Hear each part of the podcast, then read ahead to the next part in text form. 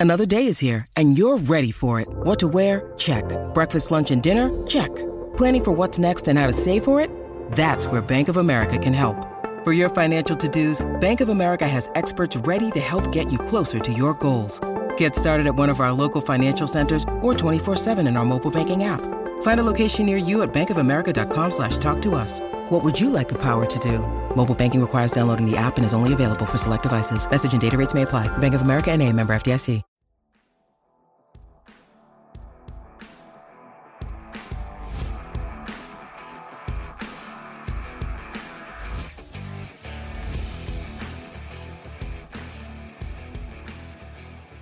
Hello, hello, and welcome to the Tip of the Iceberg podcast, brought to you as always by InsideThePenguins.com. I'm your host, Nick Berlansky, joined as always by Nick Horwat. We have one week until the start of the NHL regular season, at least the start of the Pittsburgh Penguins regular season. Regular season games for the NHL start on Tuesday. Penguins open up on Thursday night against the Arizona Coyotes at PPG Paints Arena, so we are seven days away, Horwat Still plenty that needs to happen before then. Still plenty that has happened in the past couple of days since we last spoke.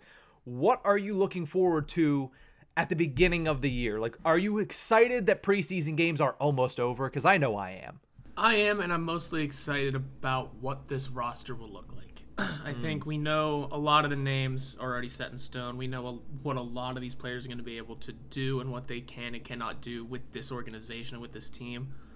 Uh, I'm excited. Whenever I say I'm excited to see this roster, I mean I'm excited to see who's new. We've already had, you'd say, a couple surprises, and Drew O'Connor mainly being sent back to the minors for uh, an AHL season. Uh, Sam Poulin still surviving rounds of cuts, and then what our defensive core will look like. We think we have the six pretty much set in stone, mm-hmm. um, along with other news that we'll get to. So I'm really excited to see what the smaller parts of this lineup look like the stuff that intrigues us the most, the smaller parts of this lineup. Like, yeah, we know Crosby, Malkin, Letang, We know Jake Guentzel, Bryan Rust. We know those guys are here. We know where they're going to be. Maybe one's on the second line. Maybe one's on the first. Hey, things change up, but that's minor stuff. We're excited to see what uh, what small names can make a big difference on this team. Mm-hmm.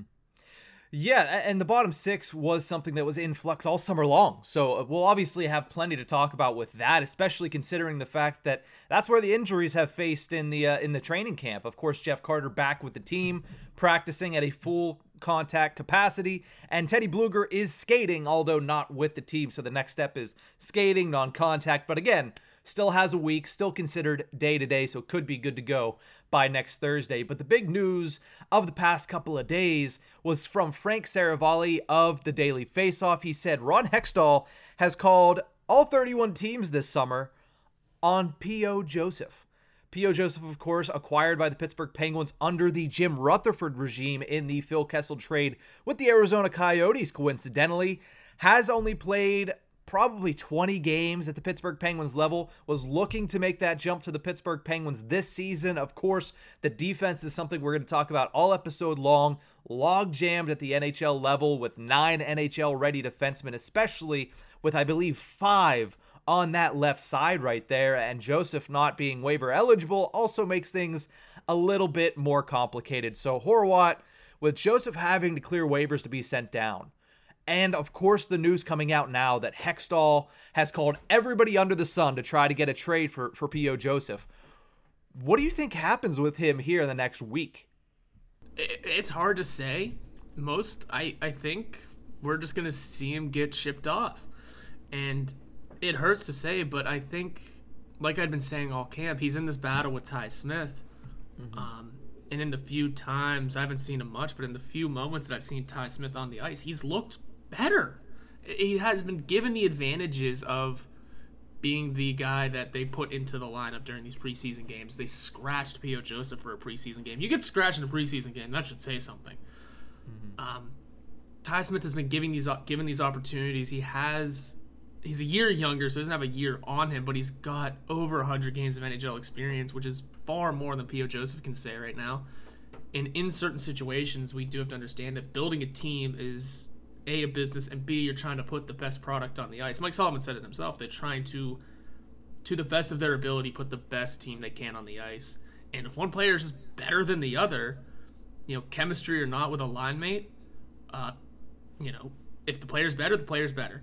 And Mike Sullivan also said they're trying to build that chemistry between Smith and Rutta, who's going to be his line mate all year, it seems. So the decision seems to be made, and because you want P.O. Joseph to be playing, you don't want to take the shot at sending him through the waivers. You may as well get a return. It sucks to say that we've had this, that we've been talking about P.O. Joseph coming up in this organization for how many years now, it seems. But it might almost at this point be better just to ship him off and get some sort of return.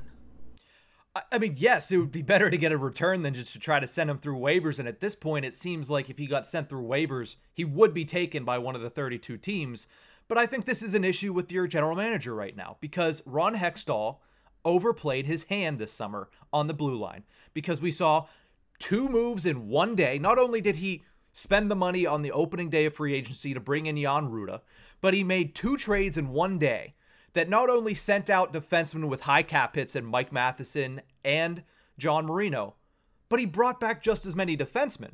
And he also mentioned Danny Shirey of DK Pittsburgh Sports asked him, Is it fair to assume that you're not taking nine defensemen into the season?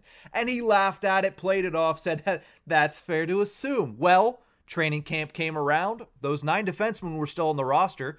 Now we have news that he's been trying to ship off P.O. Joseph. We know that he was trying to trade Marcus Pettersson at some point this offseason. He overplayed his hand. Teams in the league are going to take notice when you do stuff like that. These general managers pay attention to everything that happens. So they know Ron Hextall is in a bind. They know don't make a deal with him because if you make a deal with him, you're giving something up. Whereas if you don't, you're going to have an opportunity at one of these nine NHL defensemen because he's going to have to send somebody through waivers.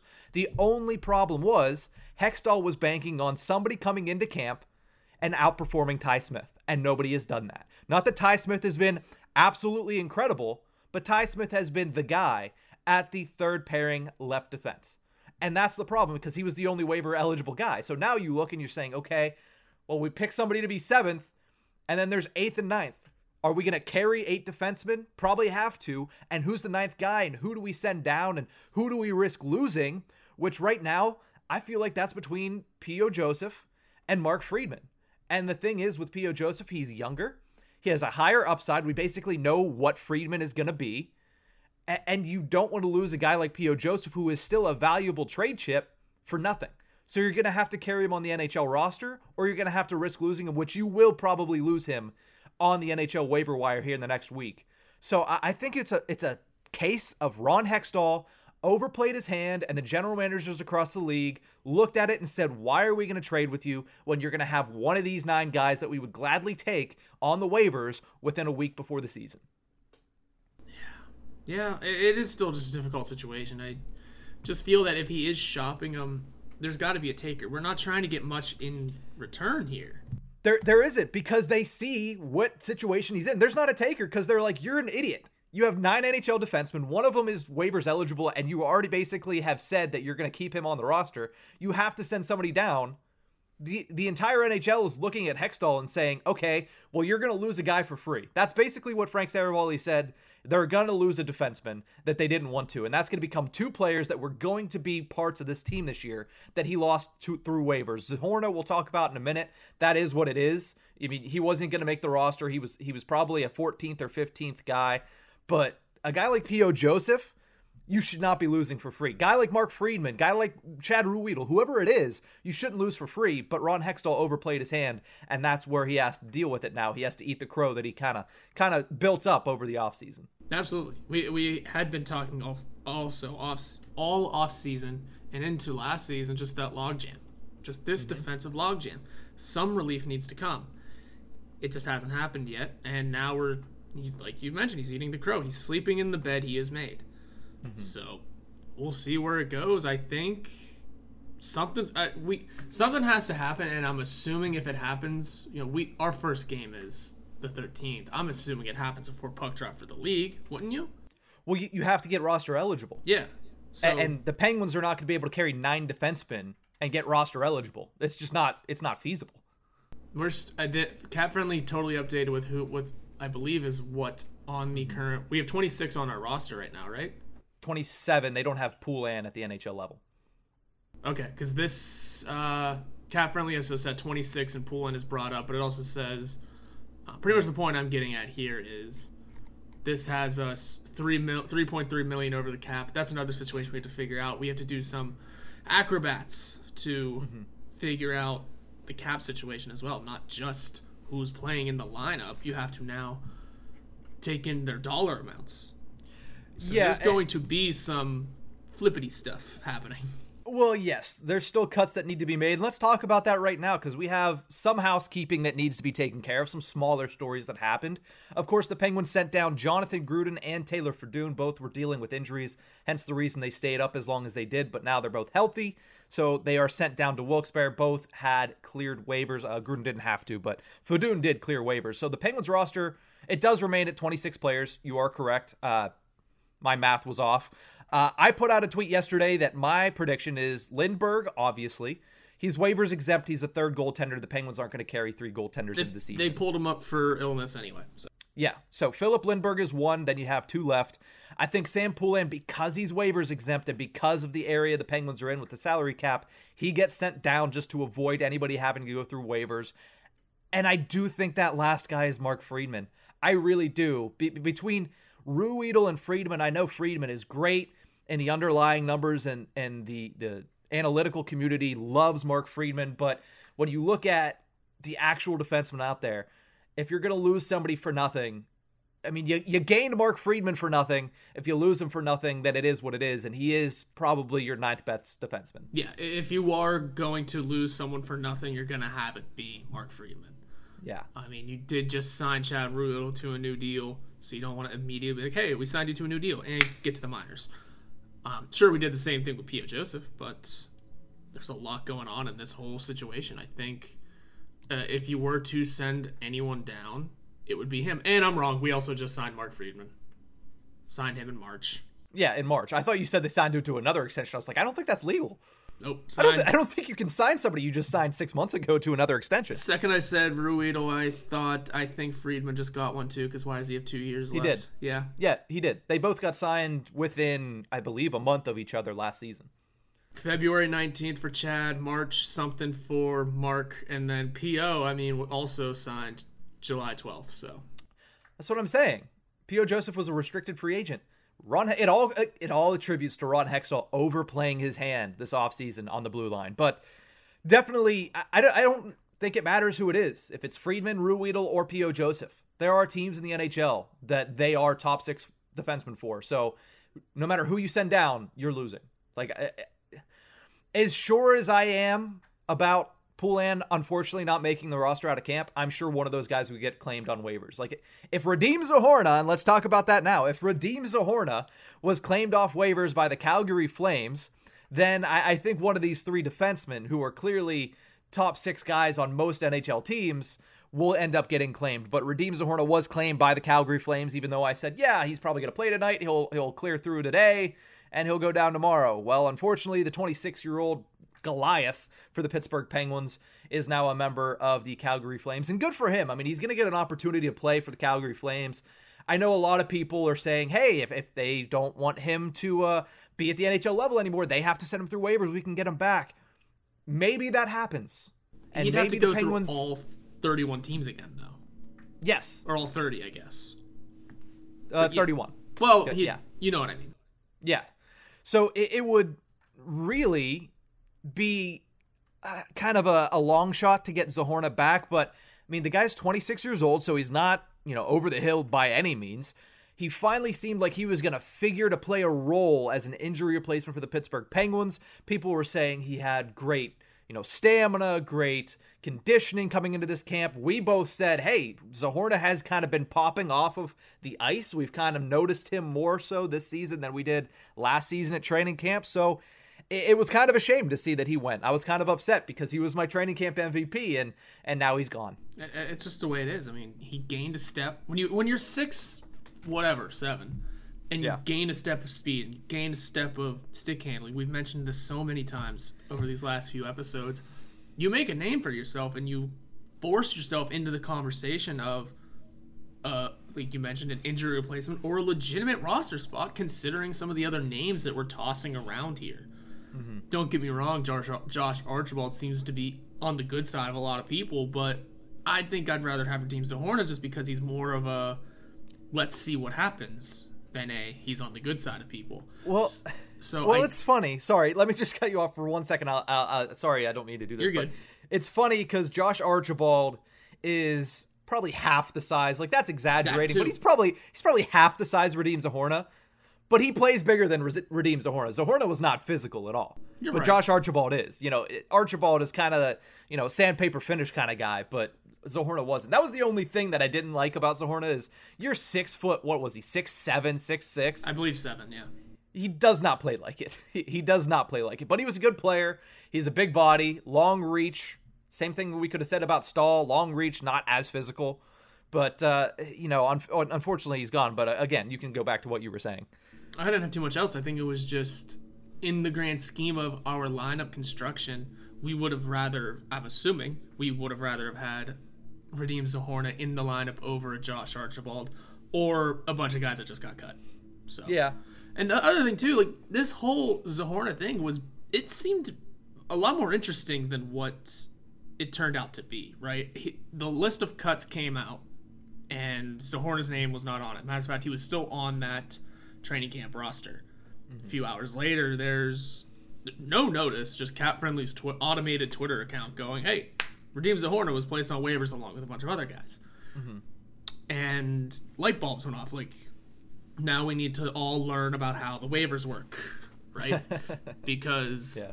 the Penguins had a game to play, and he was in the roster for it yeah. but he was- also was, put yeah. on waivers, but not on the cut list. And then all of a sudden he's scooped up by Calgary, which all, which ultimately made it all very easy. Of just yeah, he was put on waivers. Calgary took him. Don't worry about the rest. Mm-hmm. So we all had to learn things, and it was way more interesting and in depth than it needed to be. But yeah. at the end of the day, we lost Radim Zohorna. Yeah, I mean, at the end of the day, you just have to realize that it's two separate things. Sending somebody down and putting somebody on waivers are two separate things. One has to come before the other, obviously, but just because they're on waivers doesn't mean they're immediately going to send down. I think there's like a, there's a grace period after they clear waivers for them to uh, end up getting sent down. But also, they had the game that night, and the waivers the waiver period is 24 hours. So 2 p.m. Eastern Standard. yeah, exactly. So uh, it's something that you normally only see in preseason where somebody gets placed on waivers and then plays in the game. Like you don't see it very often during the regular season, but uh, it's something to keep an eye on for sure as the year uh, goes on. One last thing before we head to a quick commercial break. Happy belated 57th birthday to the GOAT, man. Mario, Mario Lemieux turned 57 on October 5th. You know what else was on October 5th? Sidney Crosby's NHL debut against the New Jersey Devils. And that was that ended up being back in 2005. That ended up being the uh, 40th birthday for the goat. So uh, interesting little dichotomy there. You gotta love how sports is kind of like poetic symmetry at some points. But uh, happy birthday again to the greatest of all time, Mario Lemieux. Of course, happy birthday to the man, the myth, the absolute legend. Um, you and uh, Brian Metzer talked about him for a pretty good amount of time on your uh, show yesterday, and it was really good. So everything Mets Metsy said there uh, can just be reflected pretty much Yeah. from both of us. Just incredible Yeah. stuff.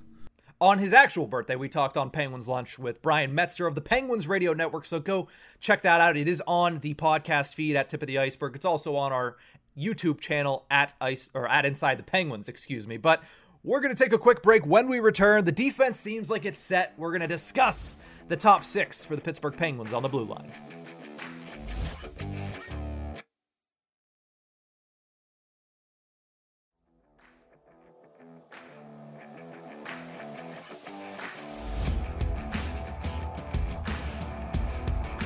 Welcome back to the Tip of the Iceberg podcast, brought to you as always by InsideThePenguins.com.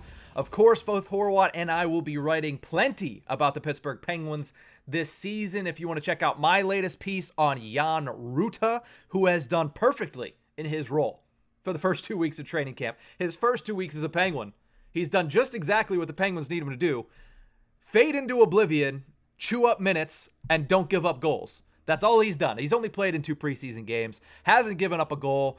He's been on the ice for one goal for. You can see the rest of it in the article insidethepenguins.com. Right now, I believe it's the top story about Jan Rutta. Check the byline for yours truly. And then, Horwat, do you have anything coming out in the near future or anything that has come out in, in recent past before we get into the de- defense? Nothing big other than news. Um, I'll be starting to cover games soon. I'll be in the press box for the final preseason game on Friday, and then we'll see where things go from there. So keep an eye out for your official inside the uh, tip of the iceberg Penguins insider, if you will.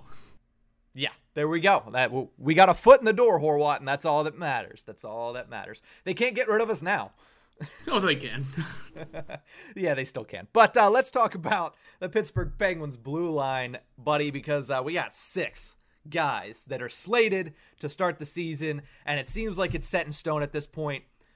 Brian Dumoulin, Chris Letang, we had discussions that maybe they would try somebody different with Letang. It's kind of a it's kind of a snowball's chance in hell of that happening, Horwat. So we do have Dumoulin Letang starting the season together. We got Pettersson and Petry, who at the beginning of training camp were basically betrothed to be. Uh, and they are the PD PD lineup there with Pettersson and Petry. I'm excited for that pairing. We can talk about that in a second. And then you mentioned earlier in the show when we were talking about P.O. Joseph potentially being on the trade market that Smith Rutta seems to be that third pairing for the Pittsburgh Penguins. Mike Sullivan said they're hoping to build a little bit of chemistry between the two of them. They've been together for the first two weeks of camp. They'll be together for the last week of camp before the regular season starts. So that is your starting six. Dumo Letang, Pettersson Petry, Smith Rutta. I'll bring up the graphic here for those watching us on our YouTube channel live or not live, I should say, but the full episode is available on our YouTube channel. But uh, this is what we're gonna have heading into the season. What are your overall thoughts on this core? Overall, you know, I don't totally hate it. I sure we kind of wanted to figure something out in that Dumoulin position, but there's nothing much we can do. He's gonna be there. We know they at least have a chemistry, and things can be built from it. Dumoulin just needs to gain his step back. Um, Pettersson and Petry, as much as I'm going to cringe every time someone tries to call them by the same name, or the same nickname, I should say, uh, they should be fun together. They should work out great. Pettersson seems to be built for the second line position at this point because we know he's not phenomenal enough to step in for Dumoulin like we had all thought before. Mm-hmm. And he's definitely not a third line guy anymore. So he's going to stay there just fine. And if he can play well with Petry and have a great uh, chemistry and a great bond there, tops. And then Smith and Rutta, like we said, Sullivan wants the two to play together and play well. Uh, and they should do just that. Ty Smith has a lot to prove this year, so that's fun. Like he's got a ton to do, and this is a great spot for him to do it alongside Jan Rutta, who brings a cup pedigree. Uh, no one's talking about that. Mm-hmm. He's got some hardware with him, so he's bringing in more championship hunger for this team, and it's a good spot for him. The second we made the signing for him, I loved it right away. There's yeah. I don't see anything super wrong with it. Three years might be a touch long, but at the same time, you're gonna get good quality out of it. Mm-hmm. Yeah, he brings something that the Penguins haven't had in a little while, which is a very stout, big defensive defenseman for their third pairing. They've had a lot of little scat guys, you know, Chad Ruhwedel, and I think Ruhwedel's done really well uh, when he's been in there. But you know, Ruhwedel has always been the de facto seventh man of the year, basically, like to use a basketball term. He's always the he's a great option for a seventh defenseman. But uh, as far as that Petey Petey thing, I know that's going to bother you. Listen, if the three Peter Parkers and Spider Man No Way Home can figure out with Peter 1, Peter 2, and Peter 3, maybe that's all we need to do. Pettersson was here first, so he's Peter 1. And uh, and Peter and Petry can be Peter 2. There you go. Problem solved. Or you just call them by their first names. Yeah, but this is the hockey culture. We don't call anybody by their first names, except for Sid. You're right. You're not supposed to. I just that was just a little joke. But yeah, you know, it's it'll be fine. Petter, I will call them Pettersson and Petry because that is their names. Just call him Petey. Also, do, did, don't people call Pettersson the Dragon? I'm very confused about what his nickname is now. Or is that uh, like the fans' nickname, and then the inside the room call him something specific? Well, you have to think the reason for these nicknames, we're going down a rabbit hole, but that's all right. The reason for these nicknames is when you're calling somebody on the ice, call them by their nickname. You're not going to sit there and go, hey, Dragon, pass the puck. Hey, Dragon, pass the puck. No, Petey. It's easy. It's quick. Call somebody dragging on the ice, you're going to get chirped to hell and back, especially when you're going up against guys like Marchand or I don't even know who else. Reaves. Oh my God, Reaves would have a field day with somebody's calling somebody else the dragon on the ice. But uh, no, that's at the end of the day, it doesn't really make a difference, especially to, to two guys sitting here talking about it and not actually playing the games. But uh, no, the Petey duo, I, I think is going to be a really good matchup. I, I really think that they're going to do well against the uh, the second tier guys on the opposing teams. Petry, I, I think, offers a little bit better defensive. I don't know if he's better defensively. He's not than John Marino, but he's going to offer a little bit more on the offensive side of the puck. He's definitely going to offer more defensively than Mike Matheson did, which is going to be really nice. And, and when you look at this defense, the right side, I would say could go toe to toe with any right side in the National Hockey League. Absolutely. It's one of the best. Absolutely. The question, the question is going to be there's a lot of question marks on the left side. I mean, Brian Dumoulin at the age of 30, I mean, I know that the p- players are playing longer these days because of new medicine and new ways to, to keep your body healthy, but so many leg injuries that that man has suffered. It seems like he's lost a step. Can he step it up and just kind of avenge a bad season from last year? That's a question mark. Can Marcus Pettersson, you know, steadily be a defensive presence with a guy like Jeff Petry, who's going to jump into the offense way more than Marino did, who's who Pettersson played with most of last season. And then Ty Smith, man, he's not going to play defense, is he? He's not. That Mike Matheson role. At least Matheson at points did play defense. I don't think we're going to see as much defense from Smith as we saw from Matheson, and that is a statement right there. We'll have to see. I bet he definitely does play defense because Jan Rutta is going to be Jan Rutta. He's going to play his defense.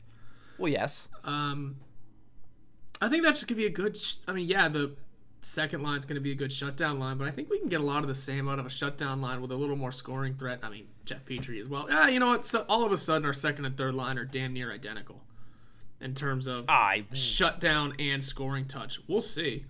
Yeah. Um, but I do think Ty Smith is going to have some defensive touch. It'll be Mike Matheson Jr. almost. We'll see what kind of skating he does. Yeah, I listen. The one thing that I definitely noticed by Ty Smith is the dude can skate. Like he is very good on his skates. If he takes the puck up and he makes the right decisions with the puck, he's going to be a very integral part to getting offense started in the bottom six. Because think about the guys in the bottom six. You got Kapanen, you got Heinen, you got guys like McGinn, guys that like to get into the zone with speed, play that forechecking game, and with Ty Smith bringing an extra step from the back end that could really escalate and elevate the bottom six as scoring threats. But, you know, the defensive side for Smith, that's why he's paired with Rutta, because Rutta is a tried and true stay at home defenseman, like I wrote about in my piece yesterday. And the guy is, he's going to be where you need him to be. He's going to be in the defensive zone. He's going to be playing back, leaning back, and uh, covering for Ty Smith. You just hope that that meshes with the chemistry that was talked about. So, Horwat, I think we just basically discussed the strengths and the weaknesses. The strengths are the right side, the weaknesses are the left side. It's, is it that cut and dry? Yeah, they can be. Yeah, because there's so many more questions on the left side. So, I mean, like Even, Dumoulin, we just we, are not exactly sure. He mm-hmm. could be fine. Got, he's on a contract here. You never know. Pettersson has some still kind of up in the air about what he is specifically, and Ty Smith has a lot to prove. Yeah, yeah, and, and here's the thing: what I'm keeping an eye out for, and I'll ask you the same thing in a minute here. What I'm keeping an eye out for is Ty Smith, because if his play falters or falls off early, that makes Ron Hextall's job easy. You send Ty Smith down; he's waiver eligible, and you you plug somebody else in there, whether it's P.O. Joseph, whether it's Mark Friedman, or whether you're you're pushing Rutta to the left side and, and Chad Ruhwedel goes in up in the right side. So that makes things easy. That's what I'm watching for. Like, how long is the leash on Ty Smith with these guys behind him that are really holding up the entire roster situation? Like, you, you got to think about it. It's holding up your 13th forward situation. Like, who can you bring up? That depends on who's in the lineup defensively. So, obviously, Ron Hextall is going to figure all this out. But I, I think the one thing you have to realize is even when we say right side, left side, even the, the fourth defenseman on both sides it's the same thing. The right side fourth defenseman is Chad Ruhwedel. That is way more of a known factor than whether it is P.O. Joseph or Mark Friedman on the left side. So, what are you keeping an eye out for on this defense core to start the season other than Ty Smith? Sorry, I stole that one. You're good. Uh, I'm kind of keeping an eye out for what these new guys do as well as Brian Dumoulin. Specifically. Dumoulin, we we just want to see that he can still pull this pull his weight in his caliber of, you know, uh, top line defenseman. Mm-hmm. And these new guys, I'm just curious what they can do. You know, every year when you get new players, that's kind of your focus for a little bit is what can these new guys bring to the table? Mm-hmm. Can Petry be what he's supposed to be? You got to remember he's the highest paid defenseman on this team now, yearly, annually. So he has to, in Mike like Mike Matheson's case, not live up to the whole thing, but kind of make it seem worth it. And then we got Jan Rutta, who we brought in to just add to the logjam. We have to see what he's able to do. Mm-hmm. And then Ty Smith is the prove it year. I know it would sound like a broken record with Ty Smith here, but he's got a lot to prove this year, and you have to see what he can do. So I'm curious to see what those three can do specifically, and obviously Brian Dumoulin. So I'm watching four of six players on this defensive corps. Yeah, and obviously you're gonna watch Letang because it's Chris Letang. Yeah, absolutely. So now all of a sudden, I'm watching to see how good all six of these guys are. So uh, yeah, so if you look up to the press box to see Nick Horwat, his eyes are gonna be glued on the defensive zone. No, no forwards for Horwat. He's basically Todd Reirden taking sure the defense is all uh, all secure there for the Pittsburgh. I Penguins. will I will not know how many goals the Penguins have scored, but I will know how many this team has given up. Perfect. So what we're gonna do is take a quick break. When we return, we're gonna talk about eight players on expiring contracts entering the season. I don't like to talk about expiring contracts and expiring deals during the year unless they get renewed. So we're going to try to, to talk about all of them here with one week to go until the season. And then, of course, obviously, if something comes up, we will talk about it. But we're going to take a quick break. When we return, all the players on expiring deals for the Pittsburgh Penguins.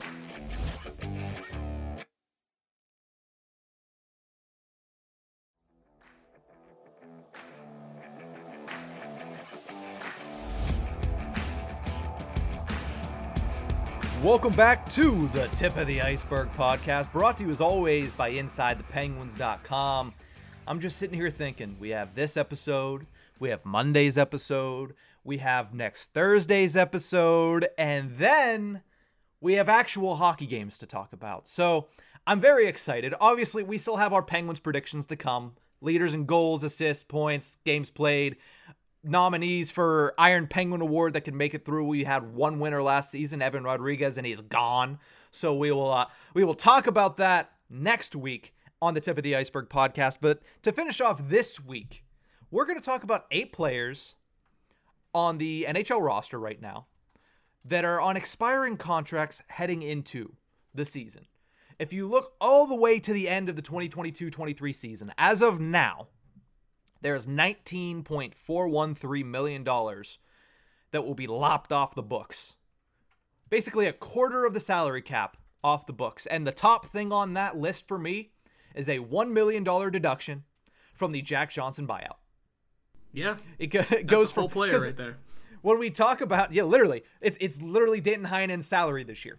When we talk about defense and how much money is allocated to this defense. It's still 1.917 for Jack Johnson. This is the last year of that.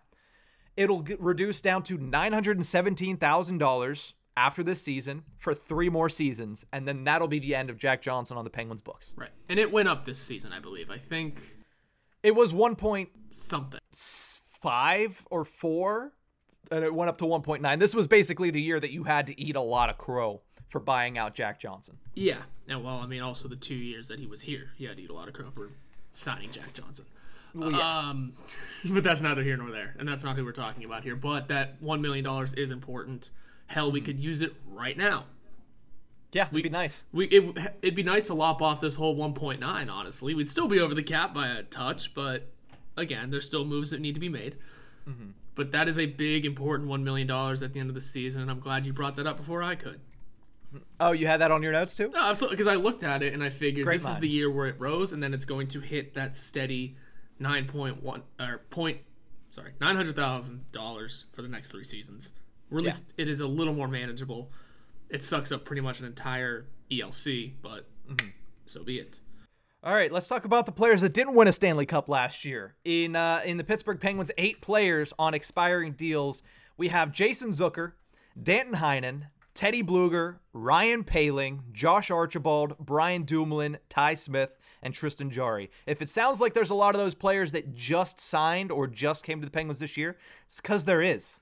There's a lot of players that just came to the Pittsburgh Penguins this season that are on expiring deals, and that's kind of along the lines of the way Hextall has operated. Not many players are, are he is he bringing in and saying, "Hey, extend, extend, extend."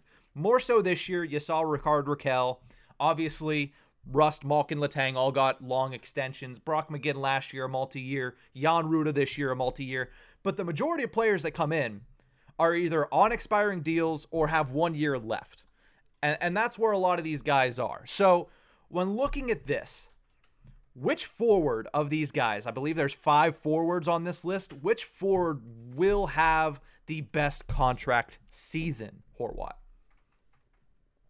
Oh, that's so hard to say because we discussed that Jason Zucker might really have a good season this year if he's able to stay healthy and if he's able to produce at the level he wanted to last season. You could say the answer is him. But then you remember Teddy Blueger plays that defensive game that uh, adds an extra element to his style. You know, could be him. I think I'm gonna have to fall on because of that vote of confidence we gave him last week. I gotta roll with Jason Zucker here. Mm-hmm. Um, like I said, we gave him a bunch of con- we gave him the big vote of confidence last episode, and now it is his time to prove it. It is his contract year. I think that's just going to be my answer. Teddy Blueger again, as good as he's going to be. Mm-hmm. Uh, we just know the numbers aren't going to show it because of his role on the team. So, in terms of on paper, definitely going to be Jason Zucker. Mm-hmm. I do agree that on paper, Jason Zucker, you know, if you go just flat out points and flat out where they're playing in the lineup. Jason Zucker is the only one of these guys that are currently a top six option for the Pittsburgh Penguins. So I do agree that Jason Zucker is probably going, of these guys, going to have the best season when it comes to on paper, when it comes to counting stats and goals and points and and playing with guys like Evgeny Malkin and Sidney Crosby. That's gonna that's gonna help a lot. The one thing that I want to throw in as a caveat is price per point. I don't think there's anyone better than Danton Heinen. On a $1 million contract, last year he scored, I believe, 18 goals, 15 of them during the 5 on 5 play.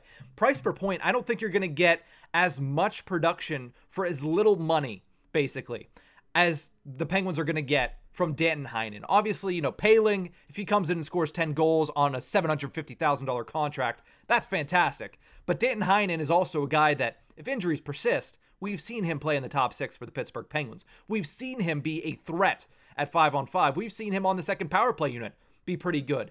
But I, I think price per point, Danton Heinen. But other than that, yeah, J- Jason Zucker has the highest cap hit among all these players at $5.1 million. He should be the best forward on this list because of that fact. And I, I, I, agree with you that he will be, but I do I do fall back and think that the Danton Heinen is going to have a good year in year two with the Pittsburgh Penguins. That's a good answer too. That is a great answer too. Uh, just because of we know what he can do, and your price per point is a great little uh, notion to look at there. Mm-hmm. So I think there's a couple other things I wanted to talk about with these guys. Obviously, you know, we're expecting them to all come into the season looking to prove something. You you mentioned prove it years in an earlier segment on this show. Basically, anybody on a contract season is, is on a prove it year. Like, what do you deserve going forward as a National Hockey League player? None of these players are gonna retire after this year. I mean, most likely, at least, unless they're just not used in the league and then head over to Europe, Josh Archibald. But um, the question that I want to ask is which of these guys is a candidate for a midseason extension to you? I think Tristan Jarry is the obvious one here, isn't it? Yes, Tristan Jarry is the obvious one. He's the one you want to lock up now while his price point is still a little lower, mm-hmm. especially if he is about to have the season that we are all hoping for. And ex- I said Vezina. And half expecting, yeah. Vezina finalist, not Vezina winner. Oh, absolutely. For those that didn't listen to the bold predictions episode on Monday. Of course. So I think he's the obvious one because you do want to get him while the number is lower. Uh, hard to do. Hard to do, especially whenever Ron Hextall said, I think he said, at least unless I'm making this one up, that there's no rush on it and that there's no worry on it right now. Mm-hmm. Um, man, can we not do that this year? It ran you two players signing for $6.1 million because of that. How about you pull the trigger a little sooner there, Ronnie? Different situation, but yeah, let's not wait till the day before free agency opens to get Tristan Jarry finished up next year. Exactly. Like, and I get it's a different situation, but especially for the Malkin one, there seemed to be a lot of drama going into it. So. Mm-hmm. Well, again, like I said, different situation. Malkin missed half the season with a, a massive knee surgery at the age of 35. Tristan Jarry's heading into his prime with uh, no injury. Well, he's coming off of a foot injury, but he will actually play at the beginning of the season, whereas Malkin missed the first 41 games. But yeah, definitely Tristan Jarry. He, right now getting paid $3.5 million. It's a bargain deal for what Jarry's been able to bring. I understand that the playoff success hasn't been there. But again, last year, he wouldn't have played in the second round, which is ridiculous. So the fact that he went out there and played the way he did against the New York Rangers and gave you more than a fully healthy Louis Domingue, spicy broccoli and all, uh, that is something to be said about Tristan Jarry. So definitely Jarry. I also think looking at this list, if Ty Smith goes the other way, I mentioned in the last segment, if he falls back, he'll get sent down because that's how the contract situation and the business is going to work this year. But if he comes out and performs, I easily see the 22 year old getting an extension this year. I mean, get only making $863,000 against the cap. He's going to be due for a raise. And if he starts to play really well, you could see Ron Hextall saying, hey, let's get this guy before the price gets ridiculous for a full season of really good play here in Pittsburgh. Yeah, even if he does go the full season and has ridiculous play, the price point's not going to be that high because it's his first big contract. You could sign him for. Mm-hmm a short bridge deal almost. I mean, he's not your franchise guy. You're not going to hand him eight years. Mm-hmm. You know, you're not going to hand him the eight million dollars, so you don't have to worry too much about the Ty Smith contract being bloated. I mean, it could be bloated, but um, you don't have to worry about it cracking your, you know, your cap space. Mm-hmm. Um, regardless of his performance. So that's kind of why I held off on the Ty Smith one too. Like you're right, you could absolutely see him getting a contract sooner because of good play, and you want to lock him up now mm-hmm. but it's not gonna bust your you know bust your bubble here. It'll be a shorter two three year deal, get him out of the RFA status, and then be what had, if he plays really well at the most four million. You would think. Yeah, that that would probably be the ceiling for him. I could see him. A good number for him would be two point five to two point seven five, in my yeah. opinion. Yeah, for like two years. Like I said, get him out of the RFA status, and you work on it from there. Yeah, and that even might be a little high considering what his role is on the team. Like you, you signed yeah. you signed Jan Rutta for two point seven five million dollars. Do you really want both guys on it? I mean, you're you're at your best as an NHL team when you have guys at that eight hundred thousand dollars. And again, that was the issue last year. Everybody on the Penguins blue line was extremely expensive. What four four guys over four million dollars, and then you had Ruhwedel, Friedman, and whoever else in that bottom pairing. But still, um, it's something that will be something I'm going to keep my eye on. That's for sure. Uh, the only other guy that I think the Penguins should, uh, this is more of me th- saying like this should be done, is Teddy Blueger, because you're not going to get a better fourth line center in the National Hockey League. And I understand you have some young guys, you know, Sam Poulin chief among them, that you're hoping to come up and be really good player for the Pittsburgh Penguins going forward. Filip Hallander being another one as a center, but you're not going to get much better than Teddy Blueger. I mean, he, he kills penalties very effectively. He wins faceoffs. He has that offensive flair. He plays a physical game. He's really just all around one of the best fourth line centers in the National Hockey League. And eh, right now, you have him at a fair price. And if you can lock him up for something around that same price, I would do it. Like, not long term, I wouldn't say like four year deal, but if you can get him on another two year deal, maybe even a three year deal, that's that would be a really good piece of business for Ron Hextall to get done in the middle of the season. So I really hope they re-sign Blueger, even though these guys like Poulin and, and and Hallander are knocking on the door to get to the NHL level, because I think that there's something you can do with Jeff Carter that gets him out of the way to put Poulin or Hallander in that position at third line center. Yeah, there is. Poulin's a, or not Poulin. Blueger is a is a hard one because you figure fourth line centers are a dime a dozen around here. There's not, you know, you, you could replace them easily, but you can't because he's Teddy Blueger. He's a different breed of fourth line center because we know what he mm-hmm. brings in terms of that defensive ability. He does he have a scoring touch that we just haven't un- unlocked yet? There could be something yes. there. Yes, there is. like that, I'm not even questioning it. There is more to him offensively than he has shown. Yeah. So so he isn't Teddy Blueger specifically is not a dime a dozen. His position is. It's the fact that he plays in it um, hampers him a little bit, but also so be it because we get a very good player out of it either way. Mm-hmm. Um, yeah, it, I think that one's interesting. I do agree with you want to extend him again. He's not one of the guys you're handing out eight years to. He's not one of the guys you're handing out eight million dollars to. He's gonna be another short term, low money deal. He's gonna have his niche role on this team that not too many other teams have. Mm-hmm. So if you were to say lose him, sure you can fill that spot in, but all of a sudden you have to redesign your bottom your bottom line. Yeah, that's exactly. Uh, don't get me wrong. He's Teddy Blueger's not going to play here forever, but when that time does come, you have to be ready to redesign. You have to be ready to flip flop people, and you know you're not bumping Brock McGinn up anytime soon. So, well, I, I think that's an interesting one. I do like the idea of Teddy Blueger finding a new deal soon too, but it's got to be the right deal too. But yeah, that's simple. Don't enough. just sign him to sign him. Yeah. because you know that's what it kind of feels with Rickard Rakell. People are gonna think that I hate Rickard Rakell. I keep mentioning that. I just I just don't like the contract, guys. Like I really like Rickard Rakell long as a player. time. I don't mind the number. It is a long time for Rickard. Six years that's... for a guy. You.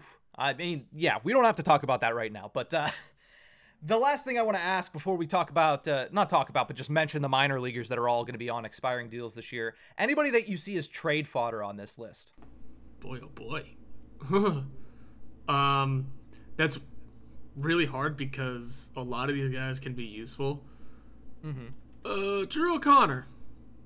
Why not? Just because, hey, we didn't seem to want him in the starting lineup, and we have guys that can go in over him, right? Yeah. Yeah. Don't get me wrong, Drew O'Connor might still have a decent future in this league. Um, he just kind of struggled to find his footing here.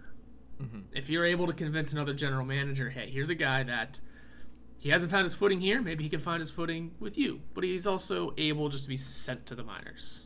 Mm-hmm. How's about a draft pick? um, magic beans. I don't know. Yeah. Well, here's the thing with Drew O'Connor too. He's getting dangerously close to Riikola territory, where everybody says that they like him in the organization. He just doesn't get the opportunities. He's getting dangerously. He's not there yet. He's getting dangerously close. But at the end of the day, when you look at the Pittsburgh Penguins, they're not a seller. They're buyers. They're going to be buyers until Sidney Crosby's in a rocking chair. They're not selling at the deadline. If anything, it's trading somebody for the simple reason that I already mentioned him in this segment, Sam Poulin, that Valtteri Puustinen, that Filip Hallander, that Drew O'Connor are to the point where they're ready to be everyday NHL players. Because as of right now, there is not a spot for them in this lineup. Last year, it was gate kept from everybody, from older players, from Brian Boyles, from Evan Rodrigues's. I don't think the same security is there with the NHL roster this season. I think a guy in Danton Heinen, who, listen, salt of the earth guy, came back to Pittsburgh because he wanted to come back to Pittsburgh and left money on the table in order to do so but he's a guy that doesn't play the penalty kill.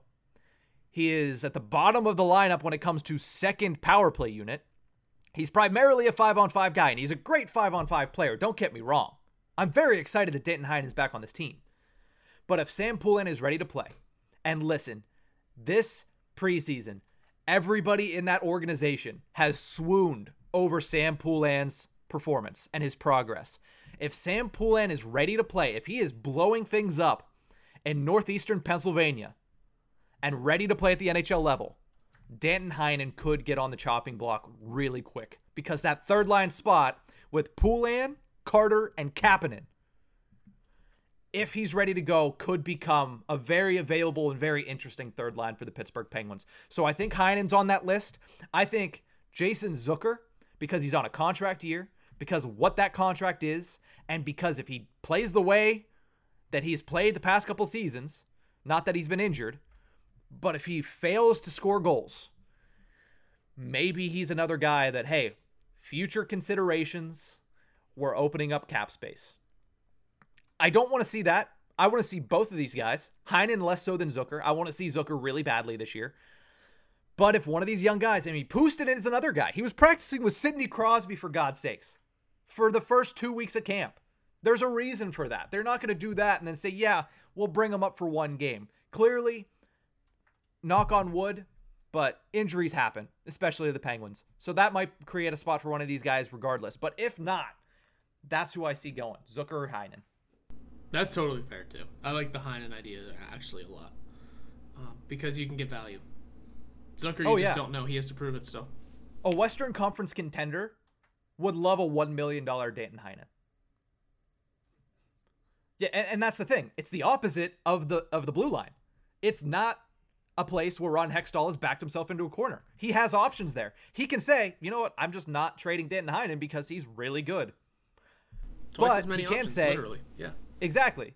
Versus we have too many good players. I have nowhere to put them, or I'm going to lose them for free. Eh. Yeah.